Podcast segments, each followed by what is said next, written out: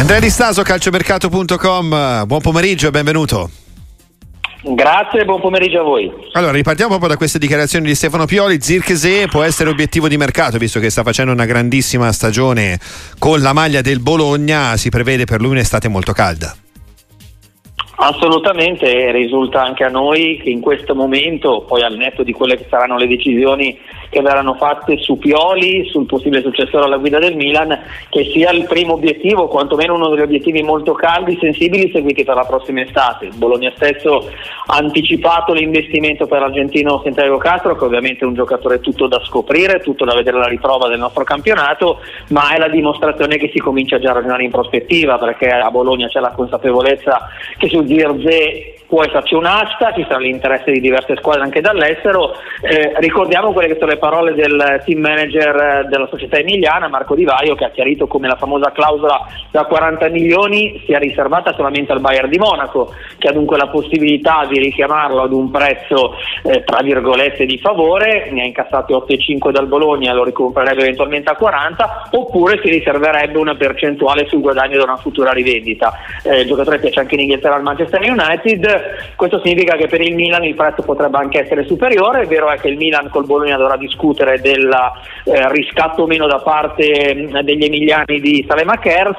eh, per circa 12 milioni di euro, quindi diciamo sono tante situazioni da in, in divenire insieme a quella anche proprio dell'allenatore perché Tiago Motta sarà un altro degli osservati speciali nel match di domani a San Siro. Assolutamente, a proposito di allenatori, parole di Aurelio De Laurentiis che ha dato tante tantissime indicazioni anche in ottica mercato Zilinski all'Inter, lo ha praticamente confermato lo stesso presidente Osimen che andrà via a giugno, quindi al termine di questa stagione, anche se ovviamente il presidente non ha detto dove, poi Murigno che non sarà il tecnico del Napoli, quindi ha escluso questo nome da, dai possibili successori di Mazzari a questo punto, Andrea.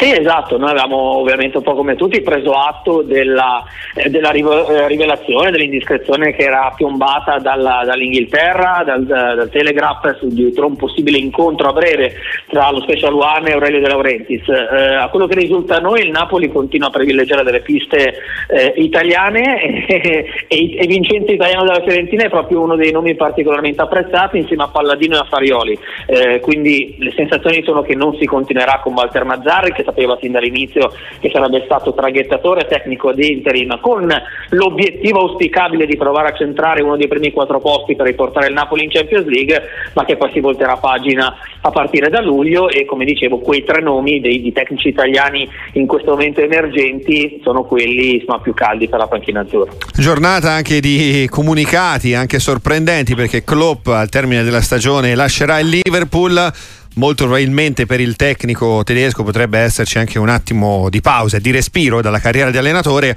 però l'interrogativo maggiore è chi si siederà sulla panchina dei Reds, che in questo momento Andrea Di Staso sono tra le altre cose protagonisti con il primato in Premier.